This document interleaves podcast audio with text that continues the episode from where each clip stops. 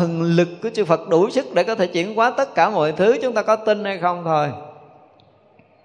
Tin thì chịu khó buông cái thân mạng này đi. Đừng có cái ý riêng tư nữa, đừng có mình là mình phải định hướng thế này, mình định hướng thế kia, mình định hướng thế nọ, kinh nghiệm này, kinh nghiệm kia, kinh nghiệm nọ. Để rồi cái gì?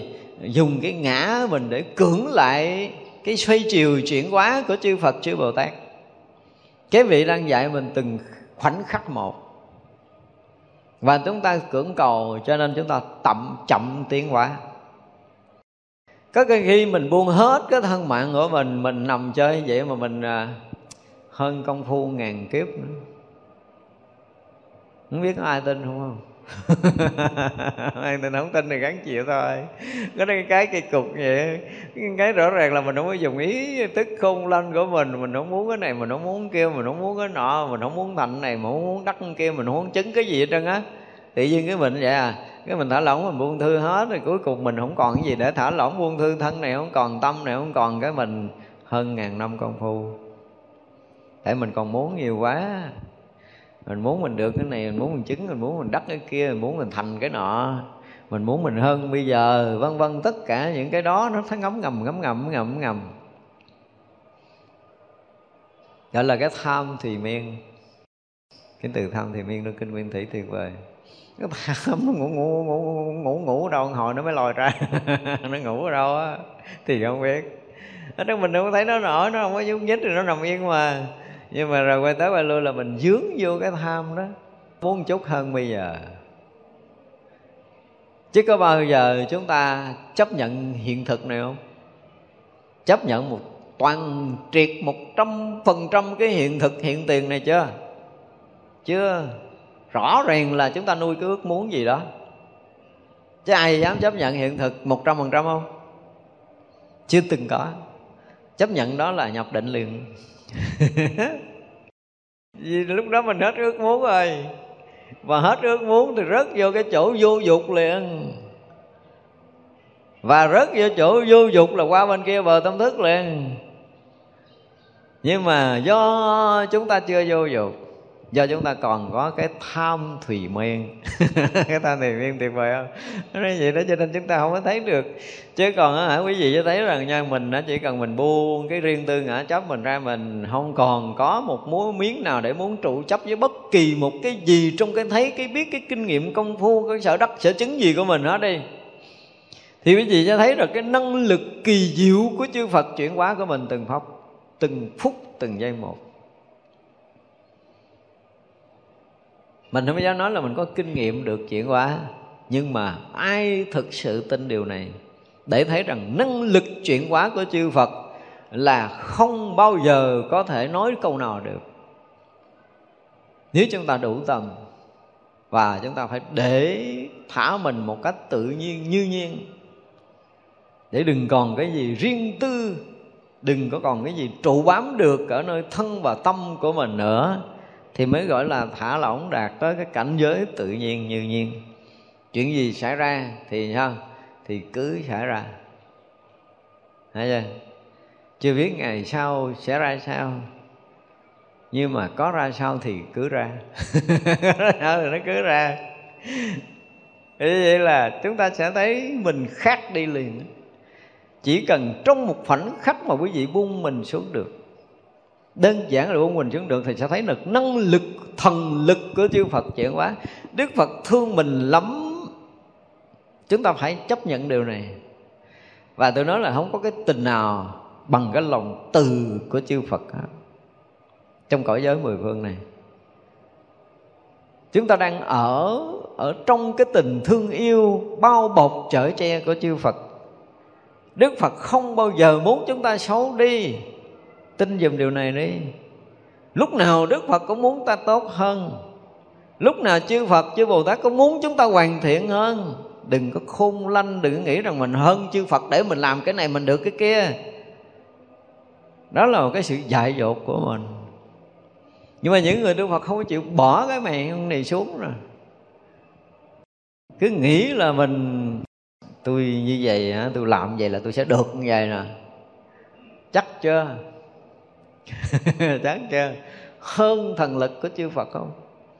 Nếu chúng ta thực sự đặt hết cái lòng tin đó ra chư Phật, thì chúng ta sẽ thấy rằng cái thần lực của chư Phật chuyển hóa mình. Mà chúng ta đừng có cần sử dụng bất kỳ một cái gì về năng lực tâm thức của chúng ta đi vào công phu nữa. Thì quý vị thấy điều kỳ diệu. Không mấy người tin nổi điều này. Chính vì vậy mà chúng ta vẫn vẫn dậm chân tại chỗ nhiều chục năm không chuyển qua. Thật ra khi mà chúng ta học Phật đó, có những cái nó gần à, gọi như gì? À, một mãi tơ một kẻ tóc của cái mê tín và cái niềm tin. Cái chánh kiến cái chánh tính và cái mê tín nó là một đường tơ kẻ tóc thôi nói ra nhiều người thấy rằng rõ ràng cha này mê tín, nhưng mà không phải đâu.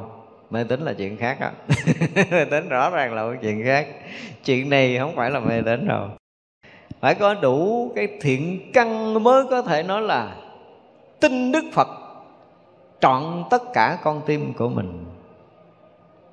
Là người đó có thiện căn. Chấp nhận giao cái thân mạng cho đức phật một trăm phần trăm không cần suy nghĩ. Đức Phật có thể sử dụng thân tâm này bằng tất cả chiều kích gì Mình cũng phải là thành tâm kính lễ tri ân Không hề có bất kỳ một ý niệm nào. Thì cái này mê tín là chánh tín Thì tự mỗi người tự xét. Không có biết à, Phải nói thêm cái gì. Để thấy rằng là thần lực của chư Phật Nếu chúng ta có đủ lòng tin Thì chúng ta được chuyển hóa từng sát na một trong đời sống này. Và một cái sự chuyển hóa vượt ngoài tất cả những kiến thức công phu hiểu biết của mình trong cả một đời. Tôi nói là cả hàng ngàn đời chứ đừng đã một đời. Nhưng mà mấy ai tin đâu? Đây không phải là sự hướng tâm để cầu khẩn. Không có cái chuyện này. Mà đây là một cái sự thật trong cái thấy biết, khác với cái hướng tâm cầu sinh. Không có cầu, không có sinh ai đó. Có hướng tâm cầu sinh là một cái loại khác rồi. Đó mà rất là mê tín đó không có cầu sanh. Nếu mình biết chắc cái chuyện này. Mình biết chắc là phật từng bước nâng cấp mình. Đức phật không bao giờ muốn cho ai xấu cả. Đức phật muốn mọi cái đều tiến hóa, hoàn thiện. Tin điều này không? Tạo hóa đang dần hồi làm cho mọi cái đều được tiến hóa, hoàn thiện. Mọi chuyện xảy ra trong vũ trụ này đang trong cái tầng nâng tầm để tiến hóa, hoàn thiện và chúng ta chúng ta là một trong những chúng sanh đang được chư Phật, chư Bồ Tát đang được vũ trụ này nâng tầm, tiến hóa để hoàn thiện tất cả chúng ta. Dám tin hay không thôi, cược cái mạng này đi. Đến với Đức Phật mà không dám cược cái mạng này thì thôi, đừng có tới. Như mấy người dám cược nó tới nó lưu rồi, cũng không biết được hay không đó nha. Không biết mà không có làm không á. Không biết điều này nó đúng hay không á. Vậy đó là cái gì? Tùy theo thiện căn, phước đức và nhân duyên của chúng ta lớn hay nhỏ, để chúng ta được gì? Được thần lực của chư Phật chuyển hóa cho chúng ta. Tôi nói là thần lực vô biên của chư Phật trong tất cả các cõi giới ở mười phương. Đức Phật không có phút giây nào ngừng nghỉ cái việc chuyển hóa chúng sanh trở thành một cái người giác ngộ cả. Không có cái chuyện đó. Trong pháp giới này chưa từng có một cái chúng sanh nào mà đức phật không muốn cho nó tốt. Nên biết điều này. Ngay cả cái năng lực tự nhiên của vũ trụ này cũng vậy. Không muốn cho cái gì nó xấu đi cả. Và luôn luôn làm tốt, luôn luôn hoàn thiện với tất cả mọi thứ trong vũ trụ này. Nhưng mà chúng ta có tin đâu? Chúng ta nghĩ mình là hay, mình làm cái này nó sẽ tốt hơn kìa. Làm cái kia nó sẽ tốt hơn kìa. Tôi nói chỉ cần đơn giản thôi nha. Đang ở trong cơn bạo bệnh tôi dùng cái từ đang bạo bệnh có nghĩa là mình đang đau, mình đang nhức, mình đang không còn cái sức để có thể chịu đựng tiếp được nữa. Mà mình có lòng tin này, trong một chớp mắt thôi quý vị sẽ là một người khang kiện trở lại liền, mất hết tật bệnh luôn chấp nhận bỏ cái thân mạng để cho chư Phật chuyển hóa đi cho vũ trụ này xoay chuyển đi. Mọi cái để thiên nhiên này tự hoàn thiện và hoàn bị đi hoàn mãn đi thì quý vị sẽ thấy tuyệt vời trong từng sắc na một mình đang sống. Này không biết mê tín hay không thì không biết nhưng mà tin hay không là chuyện riêng của mình. À, chuyện chuyện từng người. Kiến giải thì tôi vẫn nói theo cái kiểu nhìn kiểu thấy của tôi. À, thì muốn làm sao cho tất cả mọi thứ đều tốt lên? Đó là tâm của chư Phật và năng lực của vũ trụ đang như thế. Vũ trụ chưa bao giờ dừng lại việc này. Đang hình thành, đang hoàn thiện, đang hoàn mỹ tất cả mọi điều, mọi thứ. Nhưng mà cái nhìn của mình thì nó khác. Mà cái nhìn khác với cái này thì không biết ai đúng rồi nha. Thì còn để lại, phải không?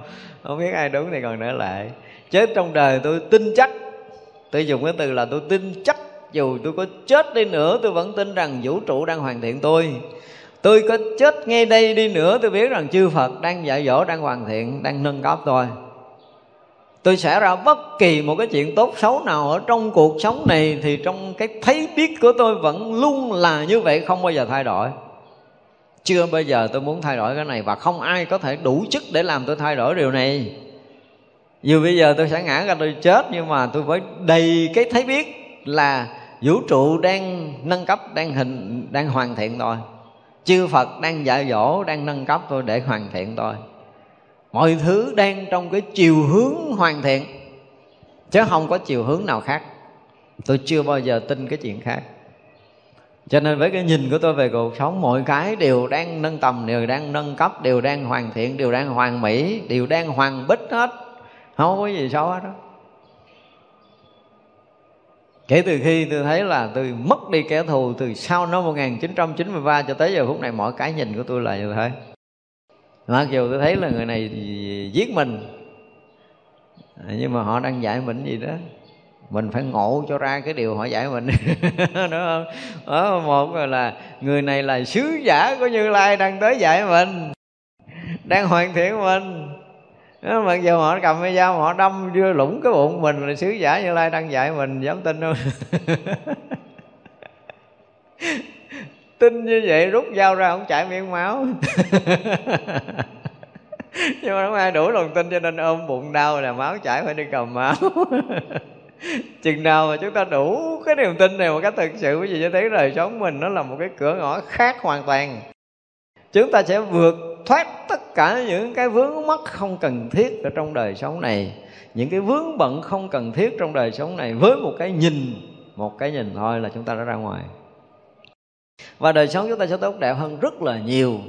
Tại vì nói tới cái thần lực đức phật là không còn ngôn từ nào có thể nói được, tôi phải nói như vậy trong tất cả những chiều kích của cuộc sống này, chư Phật làm bằng tất cả những cái tâm từ của mình. Không dùng từ là tất cả khả năng thì khả năng Đức Phật là vô biên rồi không có làm được hết đâu.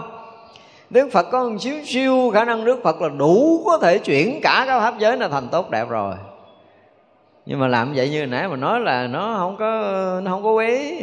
Cho nên Đức Phật dạy kiểu gì đó vì thành ra là trong cái gọi là thường tùy học Phật trong thập nguyện phổ hiền á là chúng ta phải học được hai mặt. Hồi đó mình nói rồi, đúng không? Chiều thuận chúng ta cũng học, chiều nghịch chúng ta cũng học. Và chúng ta hoàn thiện được hai mặt, thuận nghịch thì chúng ta mới hoàn thiện được trí tuệ của mình.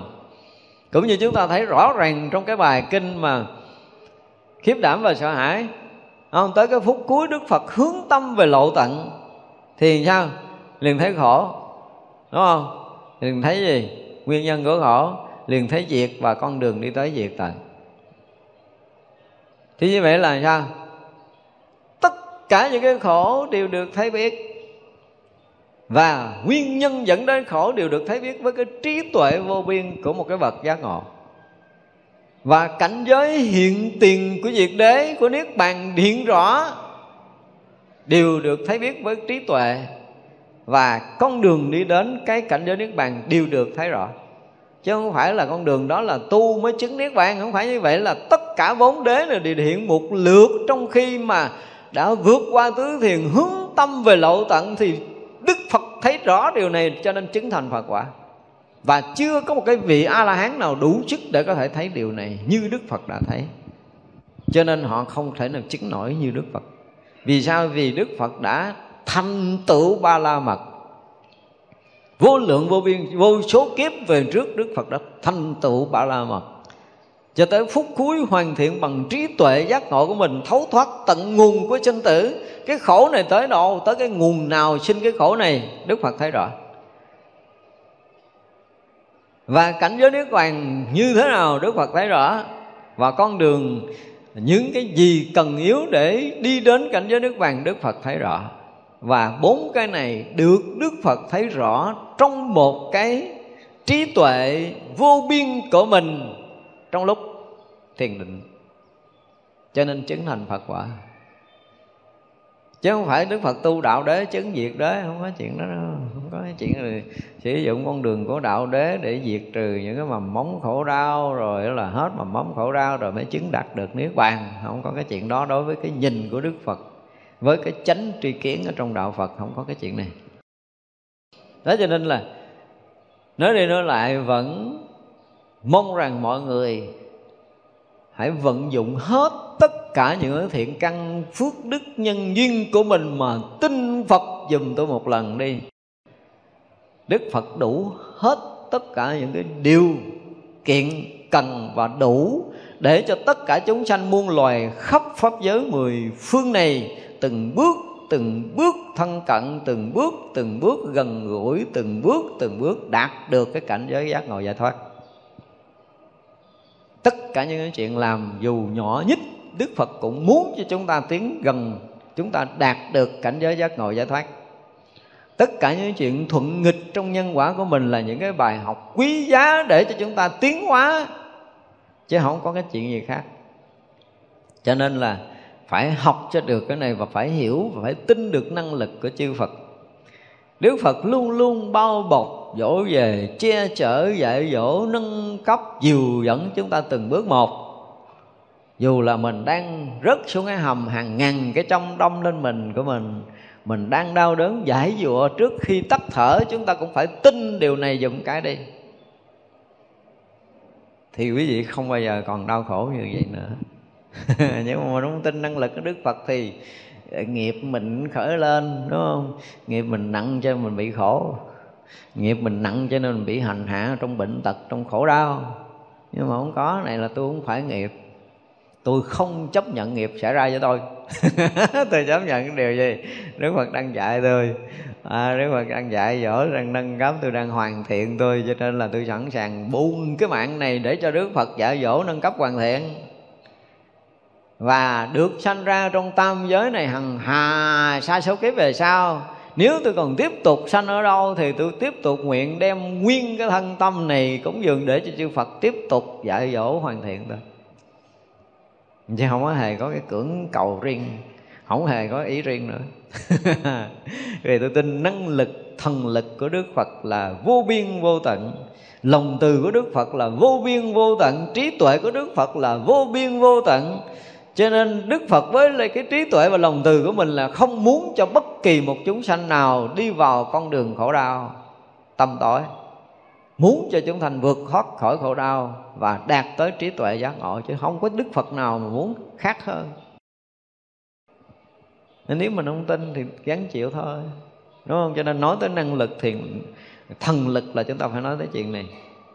Đủ sức để có thể chuyển hóa mọi thứ, xấu thành tốt mà chúng ta dám buông để cho đức phật chuyển không? Chưa từng. Chúng ta chưa làm điều này lần nào trong cuộc đời của mình, thì thử lần đi, không mất mát, không có lỗ lãi gì đâu.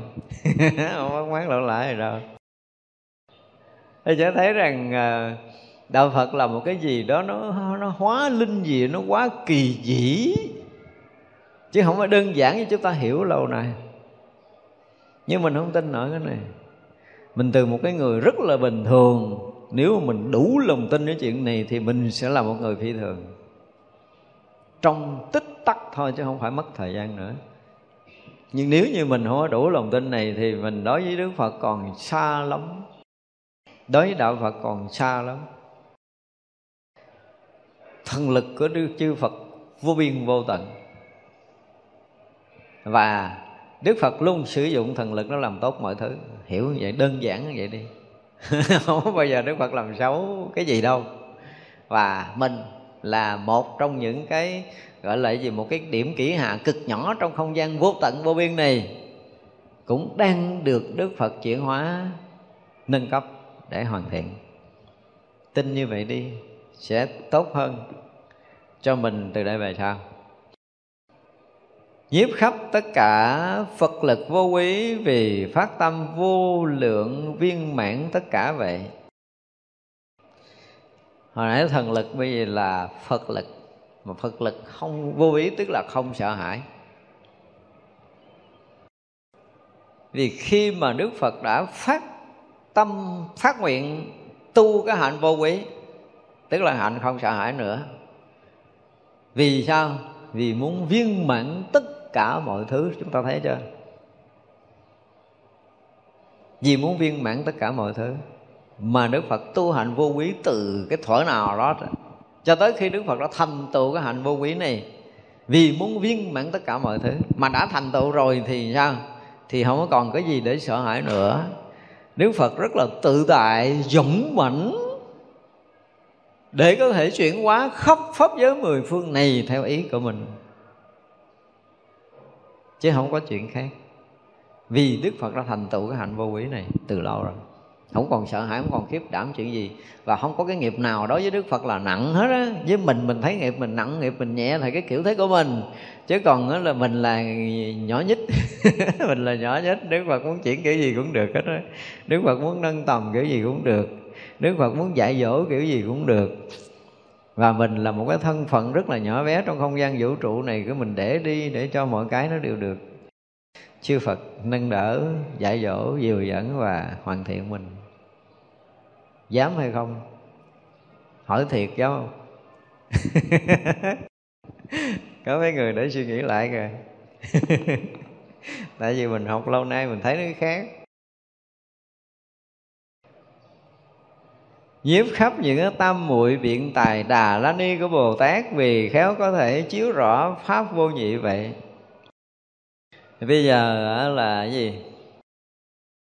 Nếu mà dùng cái từ gọi là biện tài vô ngại, bây giờ ví dụ như thế gian này mình à, mình đủ sức để có thể ngồi với, ở trước cái pháp tòa hàng à, hàng tỷ người mình có thể lý luận tất cả mọi điều và được họ phản biện tất cả mọi thứ mình trả lời không có bất kỳ một cái câu nói nào mình không trả lời được thì được gọi là biện tài vô ngại chưa chưa đó nó là biện tài thế thế gian thôi thì bây giờ cái biện tài vô ngại đối với trong đạo Phật là cái gì? Có thể biện biệt được tất cả những cảnh giới tu chứng từ sơ phát tâm cho tới khi thành Phật.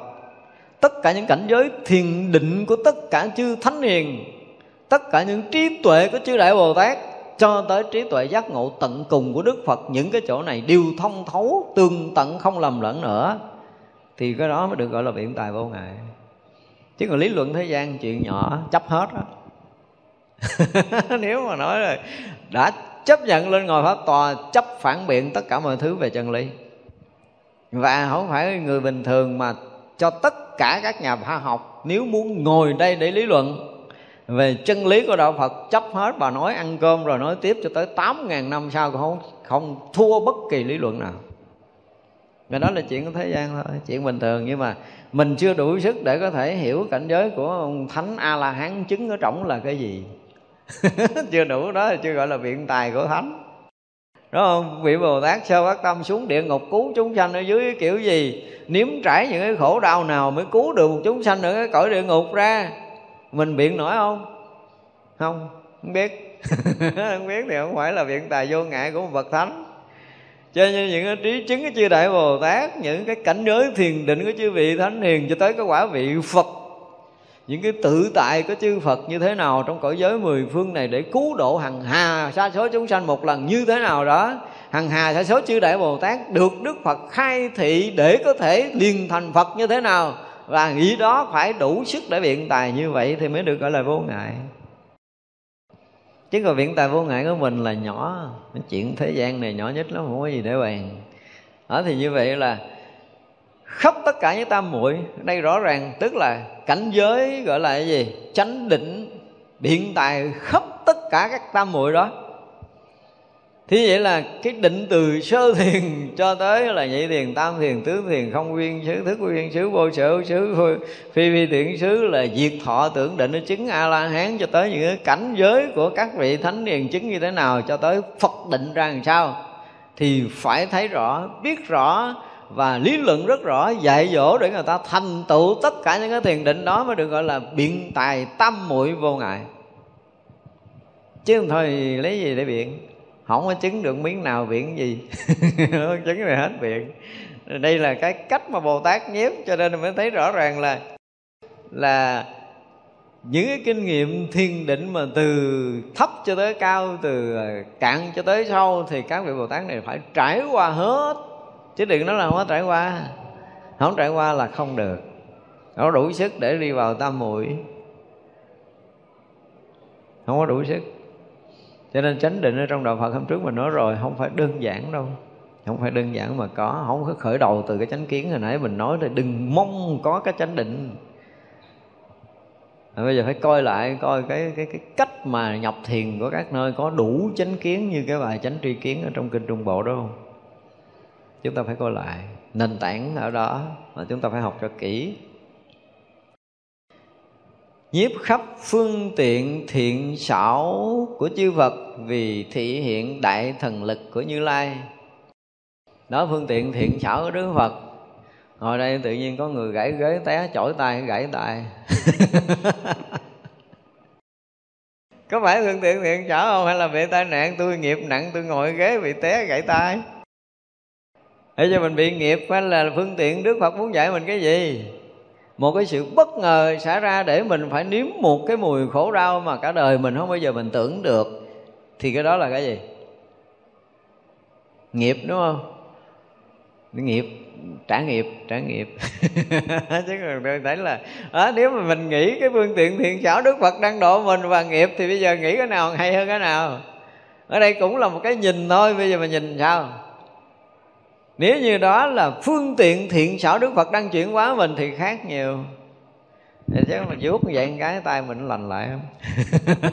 Nhưng mà ngon là đi băng đi bác sĩ à, tốn tiền và gì đau đớn và trả nghiệp tiếp.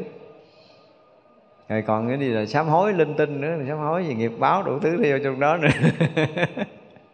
Nhưng nếu mình nghĩ khác là chuyện nó sẽ khác đi. Cũng là một cái thấy thôi nhưng mà nghinh trùng sự sai khác ở bên sau đó, và rõ ràng là thấy theo chiều tiến hóa thì chúng ta sẽ tiến hóa. Một cái câu mà tôi nói nhắc đi nhắc lại, hoài cái nhà quê Việt Nam nói một câu là mở cửa hướng nào, gió hướng đó thổi vô. Bây giờ mở cửa nghiệp báo là mở cửa chuyển hóa? Chúng ta đang tu Phật, bây giờ chúng ta mở cửa nghiệp báo hay là mở cửa chuyển hóa? Nói một câu nghe nó ngọt ngào đi nói con ngọt ngào đây bây giờ thích chuyện quá rồi thích trả báo, trả nghiệp. Vậy thôi, đơn giản vậy thôi à. Đó thì giờ là từng bước tôi chuyển hóa, từng bước tôi thăng tiến, từng bước tôi hoàn thiện. Mà không phải là tôi nữa, mà từng bước đức phật hoàn thiện tôi, từng bước đức phật chuyển hóa tôi đường bước cái vũ trụ mà đang hình thành tôi để tôi được hoàn mỹ, hoàn bị hơn. Tôi nghĩ vậy á. Không biết có mê tín không à? Đúng không? đó thì mình nghĩ ra cái chuyện của mình. Từ bây giờ tôi bắt đầu tôi mở cửa đó để tôi hứng cái gió đó. Hứng cái gió là vũ trụ sẽ hoàn mỹ tôi vũ trụ sẽ hoàn thiện tôi vũ trụ sẽ hoàn mỹ tôi chư phật đang dạy dỗ đang nâng tầm để hoàn thiện để cho tôi được giá ngộ. À, thì vậy là mỗi chiều kích trong cuộc sống này mình mở cửa bằng cái hướng này hết đi. Thì gió muôn phương sẽ thổi về bung luôn nhà, không thèm mở cửa nữa. Đúng không? Hướng gió nào mình cũng hứng được hết đó vũ trụ mênh mông này là đã phủ trùm mình. Không có cái hướng nào nữa đó thì vậy là không có cái chỗ nào trong cái cuộc sống này của mình, trong cái cuộc đời còn lại của mình và trong các kiếp sinh tử sắp tới của mình. Không có đời nào, kiếp nào, không có sự việc nào mà vũ trụ không hoàn thiện mình. Chư phật không nâng đỡ che chở, bảo bọc và nâng cấp mình. Dám tin không? Cho nên sinh tử kiếp tới hả? Lo mắng gì lo đức phật đang đem mình ờ, cao hơn đang dạy dỗ mình đang nâng tầm mình đang chuyển hóa mình. Chết chết mình sợ là cái như là mình thấy sai. Rồi bây giờ nếu mình hiểu về là tôi có chết đi nữa tôi cũng đâu có ngán đâu đúng không? Tôi chết là tôi được là nâng tầm tôi được chuyển hóa tôi được nâng cấp tôi được hoàn thiện tôi được ờ, thăng tiến. Chứ chết đâu có gì là, là xấu nhưng mà mình hiểu kiểu khác mình chết là trả báo chết là trả nghiệp chết là cái gì thì gắng chịu chứ. Đó, thật ra là đây là một cái việc mà để chúng ta thấy là phương tiện thiện xảo chư Phật mà đó thực sự là phương tiện thiện xảo. Mỗi một đời sẽ cho chúng ta học rất là nhiều bài thuận nghịch đều phải học để tiến hóa. Chứ nếu chúng ta phải học thuận thôi thì thiệt á giống như ăn cơm mà mà chúng ta lựa món ngon ăn, món dở để cho bạn mình ăn. Đúng không? Trên bàn ăn có gì ăn hết? Trong cuộc sống này thuận nghịch có gì mình phải tiêu dung được hết? Chúng ta tiêu dung thuận nghịch một cách bình yên giữa cuộc sống này là chúng ta là người tự tại giữa đời sống này. Nhưng mà mình đủ sức để tiêu dung hay không thôi. Đủ trí, đủ tầm để tiêu dung hay không thôi. Chứ không nói chuyện khác đâu đây là một cái sự thật. Và chúng ta tin thì chúng ta cũng được chuyển hóa để tốt hơn, mà chúng ta có chống đi nữa, đức phật cũng đang chuyển mình tiến tiến hơn. Chứ mình có chống đi nữa, đức phật vẫn thương mình và giúp mình, chứ phật cũng không có bỏ mình đâu. Và vũ trụ này cũng vậy, anh có cưỡng đi nữa thì vũ trụ cũng đang xoay chiều để cho anh tiến. Không có dừng. Vũ trụ này chưa bao giờ dừng lại cái việc mà chỉnh chu mình. Không có. Chưa bao giờ có phút giây nào vũ trụ dừng việc này và chư Phật cũng chưa bao giờ có một khoảnh khắc nào ngơi, nghĩ cái việc mà thương yêu giúp đỡ, nâng cấp mình. Tin điều này đi. Thì như vậy là tất cả những cái điều xảy ra đều là phương tiện thiện xảo của chư Phật đang chuyển hóa cho chúng ta. Tin không? Hồi nãy là tin về thần lực, bây giờ tin phương tiện thiện xảo Đức Phật đang dạy. Và tới một ngày nào đó mà có đôi lúc chúng ta yên ổn ở trong thiền định, chúng ta thấy rõ là nhờ mình à, bệnh hôm trước mà mình à, giờ mình mới được như vậy. Thì lúc đó ở đâu đi nữa thì cũng nên quỳ xuống để lại dùm cái để tạ ơn chư Phật, chư Bồ Tát, chư vị Thánh Hiền. Dạy con mấy năm nay bây giờ con mới ngộ ra. Bây giờ con ngộ ra cũng không có muộn lắm đúng không? Nếu mình không có xảy ra cái chuyện đó thì giờ mình không như thế này. Ví dụ vậy thì tới lúc đó thì cũng hơi muộn nhưng mà cũng không muộn lắm mình phải thông minh hơn một chút là ngay khi mà mình nếm cái mùi khổ đau đó là mình thấy ra được Đức Phật đang gõ đầu mình để dạy cái gì đó. Rồi chúng ta phải ngộ ra liền thì căn cơ nhạy bén một chút. Còn mình hơi chậm lục thì năm hai năm mới ngộ ra thì mới thấy rõ ràng là đó là phương tiện thiện xảo của chư Phật. Có những người đang làm ăn rất là ngon lành,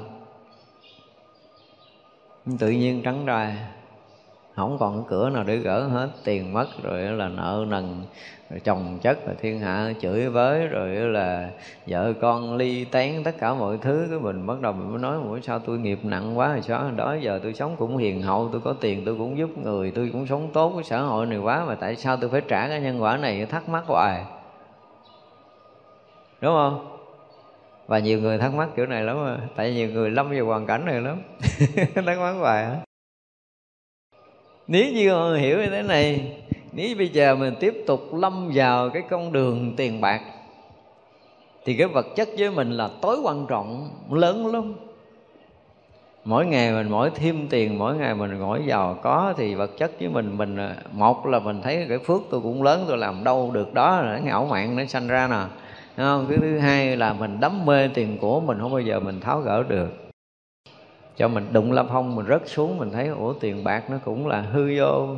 Mới thấy đó, rồi bây giờ nó cũng mất đó, cái mạng mình chút nữa nó cũng không còn. Đừng nói là tiền bạc ở ngoài, đúng không? Thì mình nhiều khi mình giật mình mình thức tỉnh. Hoặc là khổ quá rồi vô chùa ngồi khóc với phật.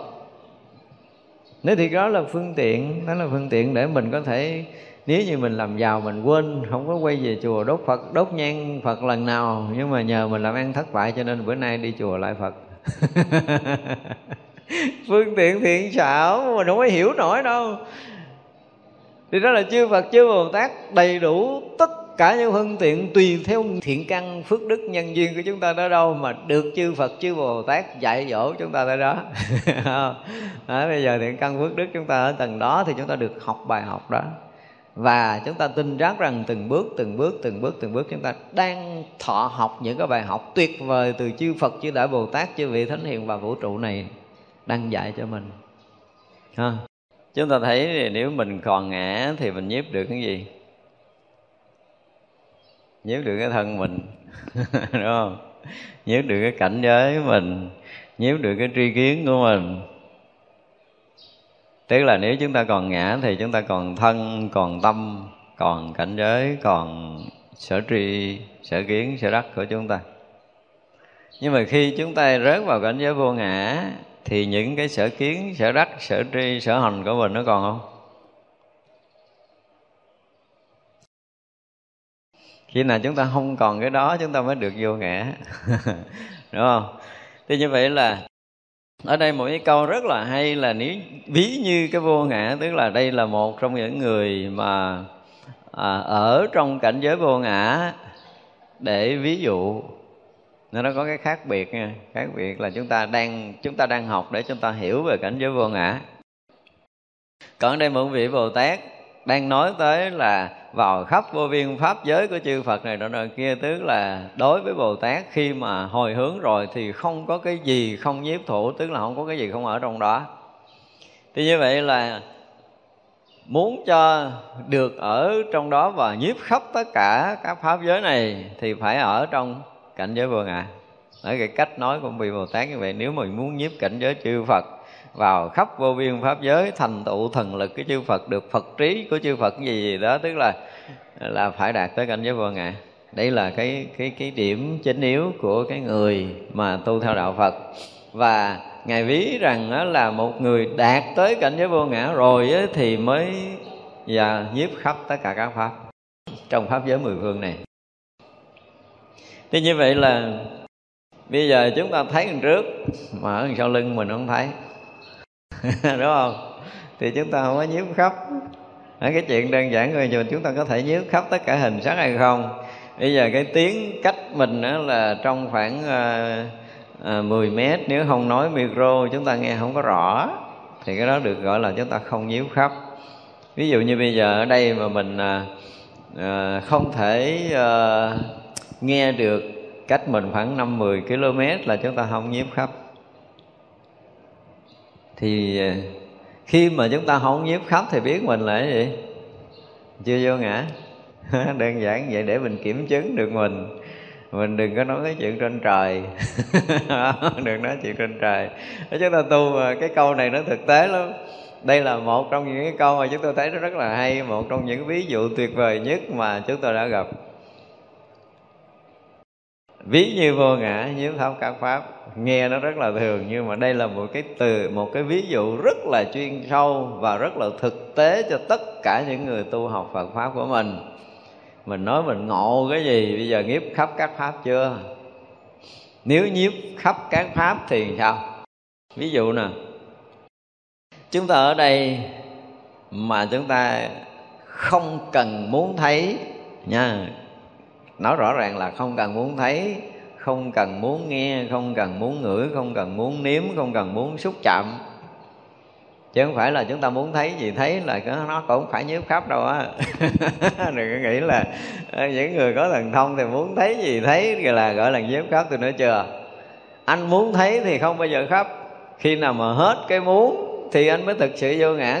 Còn ngã là còn muốn, mà khi mà đã đạt tới cảnh giới vô ngã thì thực sự là không còn muốn nữa và không còn muốn thấy cái gì hết, nhưng mà không có cái gì không hiển lộ, thì đó mới là cảnh giới vô ngã. Và nó rõ ràng, cho nên có nhiều người nói, giờ tôi cũng muốn thấy bên mỹ, tôi thấy, tôi muốn thấy, đâu tôi thấy? Thì đã còn muốn thì không phải là cảnh giới vô ngã. Cái chuyện quá khứ, cách đây vô lượng, vô biên, vô số kiếp của tất cả chúng sanh muôn loài. Bây giờ mình muốn thấy, mình thấy được, thì tôi dám nói người đó cũng chưa phải là vô ngã. Thực sự họ không muốn thấy, họ hết cái muốn để thấy nhưng mà tất cả đều được hiển hiện. Cho nên cái câu trong kinh bất nhã mình rất là thích là gì? Tất cả các pháp đều hiển lộ từ không tướng. Đúng không? Khi mình ở trong cảnh giới vô hạ rồi, ở trong cảnh giới vô tướng rồi thì tất cả mọi cái khắp pháp giới mười phương đều được hiển lộ, lồ lộ như vậy. Không có phước mất bất kỳ một cái pháp vi tế nhỏ nhiệm nào trong khắp pháp giới mười phương này từ quá khứ hiện tại cho tới vị lai, từ cái không gian vô tận cho tới thời gian vô biên gì đó là không được quyền phước mất bất kỳ một cái chuyện gì. Sanh tử vô cùng vô tận kiếp của tất cả chúng sanh muôn loài không được phước mất một cái điều gì. Thì đó mới là cảnh giới vô ngã mó, mới gọi là nhiếp khắp tất cả các pháp. Thật ra cái đây là một cái câu để thấy rằng là chúng ta tu tới hay chưa, và đây chúng ta nên nhớ cái câu này làm cái hành trang tu học của mình. Tôi nói đây là một câu làm hành trang được rồi đó. Không cần phải học nhiều. Cảnh giới vô ngã nhiếp khắp các pháp. Một câu nói tuyệt vời. Thế bây giờ mình giúp được cái gì là mình nói tôi nghe coi đó. Bây giờ chứng đạo chứng tới đâu? Giúp được cái gì? Nói thử con nghe đi. Nếu mình nghe đây mà không dung nhiếp được pháp giới mười phương mà khi chúng ta đã dung nhiếp cái gì thì cái đó chúng ta đã thông thấu một cách toàn triệt, chúng ta mới dung nhiếp cho nên có nhiều khi mình nhập định á, có những người định rất là sâu, cũng thấy pháp giới mênh mông này nọ nọ kia. Nhưng mà thấy những cái cảnh giới, ví dụ như mà là tất cả những cây cối, nhà, cửa, xe cộ, hành tinh, đó, thậm chí là chúng ta thấy rõ cái quả địa cầu của mình đang ở một nửa mặt tối, nửa mặt sáng. Đúng không? Nhưng mà chứng chúng danh chi chích trong đó, chúng ta không thấy, mà thấy quả địa cầu to thôi thì cũng chưa phải là nhiếp khắp cái quả địa cầu này thì chưa tới thì mình chưa nói, mà nói tới là phải nói. Rồi nó cảnh giới con ngã, nếu mà nói là chúng ta phải nói tới. Thì vậy là những cái thế giới đã thành ở quá khứ, những thế giới đang có ở hiện tại và những thế giới đang sắp thành ở tương lai trong khắp hư không vũ trụ này, mình nhiếp khắp là mình phải thấy khắp nếu như không như vậy thì không thể chứng đắc được. Tất cả chúng sanh muôn loài khắp pháp giới mười phương này, chúng sanh nào được sinh ra cái kiếp đầu tiên ở nguyên thủy của nó là mình phải thấy. Và hiện tại nó hiện đây như thế nào mình phải thấy. Và tương lai tới giờ nào nó thành phật mình phải thấy. Thì đó mới gọi là nhiếp khắp ba thời hôm nay mình chỉ cần nói cái cái chuyện là thấy rõ ba thời của một ý niệm thôi mà nhiều người gửi tin nhắn tôi cũng kiến giải tùm lum. Không có ai nói trúng hết. Chưa có ai thấy được ba thời một vọng niệm thiệt. Thấy ba thời vọng niệm là thấy người đứng ở hiện tại và thấy rõ ràng là người đứng ở quá khứ, người đứng ở vị lai rõ ràng như thấy ba người trước mắt mình. Một cách rất rõ ràng như vậy gọi là mình nhiếp được niệm. Chừng đó được gọi là nhiếp, mới nhiếp được niệm thôi. Còn nếu mà nó không thấy về nhiếp cái gì? Nói dốt Thế chứ khi mà chúng ta công phu một niệm mới hiện ra, Mà mình không biết nó từ đâu nó hiện ra. Thì vậy nói là mình tu tốt không? Không. Mình không biết. Đương nhiên là ngay khi cái niệm khởi, Mình rõ biết như tất cả các trường thiền khác đã từng dạy nhưng đó nó chỉ chưa, nó chỉ là điểm khởi đầu của cái việc tu thiền. Điểm khởi đầu tức là chưa được vào cửa thiền. Khi anh vào cửa thiền là anh thấy ở cái niệm này hiện ra là quá khứ nó là cái gì? Ủa làm gì mà giờ niệm này nó hiện ra? Phải thấy chứ. Nếu không thấy nói tu thiền là làm sao mình thấy được tận gốc của ý niệm mà phá trừ? Và không thấy được tận gốc ý niệm làm sao đi sâu vào định được? Mà không có định thì chắc chắn là không thấy cho nên khi chúng ta định á, lặp lại một lần nữa nói về ba ý niệm, và nếu ai kiến giải thì cứ kiến giải, mà hiểu mà kiến giải thì kể như là hư cái đầu mình luôn. Nhưng mà mình phải nói rất là rõ ràng, khi một niệm đang hiện ở đây, đang hiện một ý niệm nơi tâm của mình, thì mình thấy rõ, biết rõ nó. Thì cái này nó nó nó gọi là rất là cơ bản của tất cả những cái trường thiền đang dạy và những người đang tu thiền nhưng mà chưa có cái trường thiền nào dạy là anh thấy một cái niệm nào này thì từ đâu nó sinh ra? Nguyên nhân gì bây giờ nó sanh ra ý niệm này? Tức là trước đó mình làm cái gì bây giờ sanh ra ý niệm này? Mà không được quyền muốn thấy. Như hồi nãy mình nói rõ ràng là tôi đứng ở cảnh giới vô ngã cho tôi tôi không muốn. Tôi không muốn mà nó phải hiện. Nhưng nó không được quyền hiện khác cái khoảnh khắc thời gian một sát na cũng không được khác nữa. Nhịch tới nhịch luôn một sát rồi. Mình, cái trí của mình nó chưa đủ. Cái trí của mình nó chưa đủ biện biệt được cái niệm hiện tiền và cái niệm quá khứ nó hiện ra sai biệt một khoảnh khắc nhỏ nhiệm thời gian. Nhiều khi mình tưởng hai cái này nó hiện ra cùng một lúc là mình sai rồi.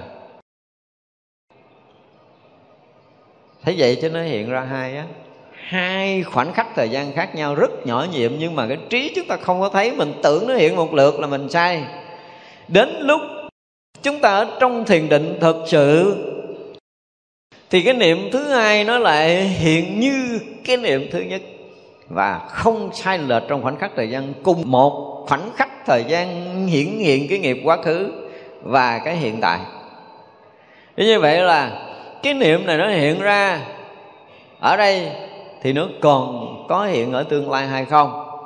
Nếu còn, nó cũng hiện luôn cái chuyện tương lai. Chứ không phải một chút nữa chuyện đó mới hiện ra.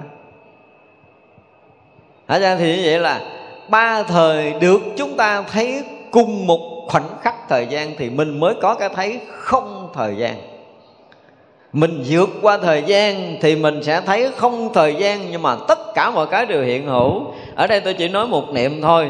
Thì ngược đó, quá khứ là hằng hà, sa số những cái nguyên nhân để sanh ý niệm. Lớp thứ hai, lớp thứ ba, lớp thứ tư, lớp thứ tư thì quá khứ của nó là cái gì? Lớp thứ năm là quá khứ của nó là cái gì? Cho tới vô lượng, vô biên, vô số kiếp về trước, cho tới cái niệm nguyên sơ bắt đầu hình thành cái chúng sanh, chúng ta phải thấy một lượt như đang thấy ở đây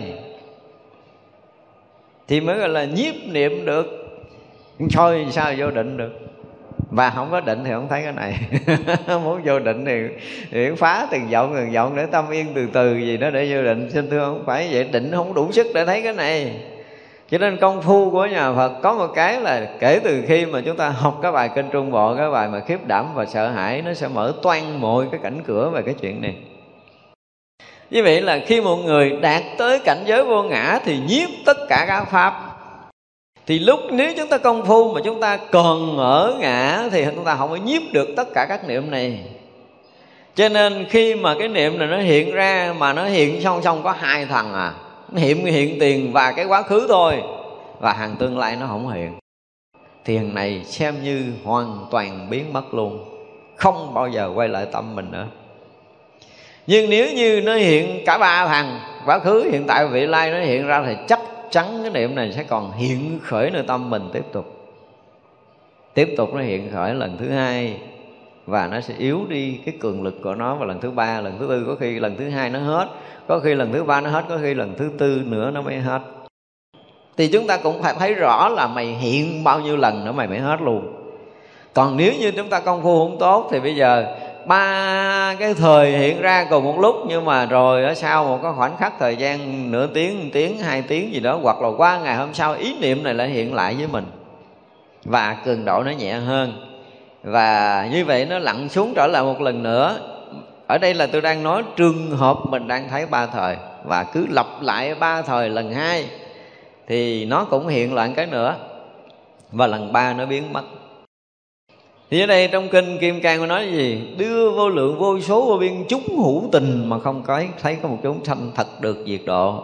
Thì vậy là, nếu có hiện ba thời, quá khứ hiện tại và vị lai thì mình lặp lại lần một, lần hai, lần ba là vĩnh viễn không còn trở lại nơi tâm của mình nữa. Không còn nữa. Và đúng với cái bài chánh tri kiến là gì?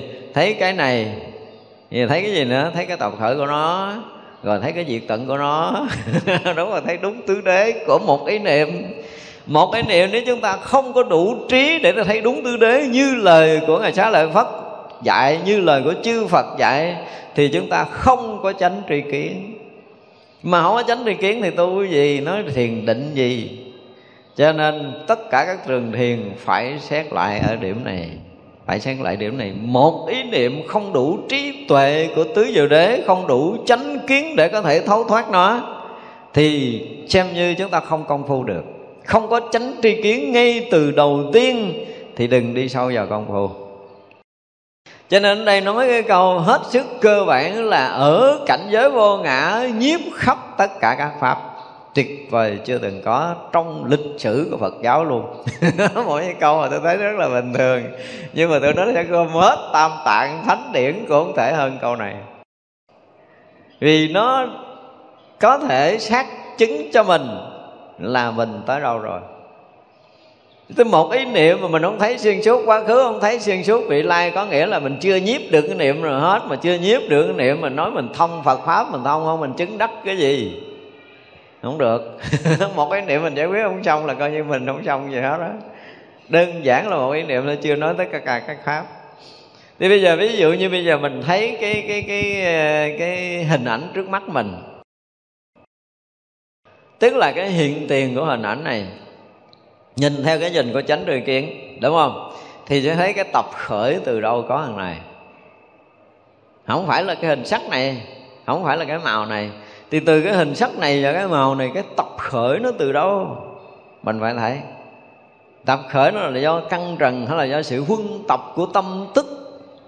Chúng ta thấy bằng tâm thức thì hiện tại nó hiện thành cái tướng này. Thì tâm thức này từ đâu nó hiện khởi để nó hiện cái tướng? Và ngay khi chúng ta vừa thấy là chúng ta biết nó màu vàng. Ngay khi chúng ta vừa thấy nó là cái chúng ta biết nó là hoa thì cái tập khởi nó từ đâu? Cái từ hoa nó từ đâu nó sinh ra? Cái từ, cái danh từ màu vàng nó từ đâu nó có ra? Thì chúng ta phải thấy được cái tập khởi. Và thấy được cái tập khởi rồi, đồng thời chúng ta thấy được cái diệt tận của nó. Thì chúng ta mới thấy được từ đây. Trong một cái sự việc.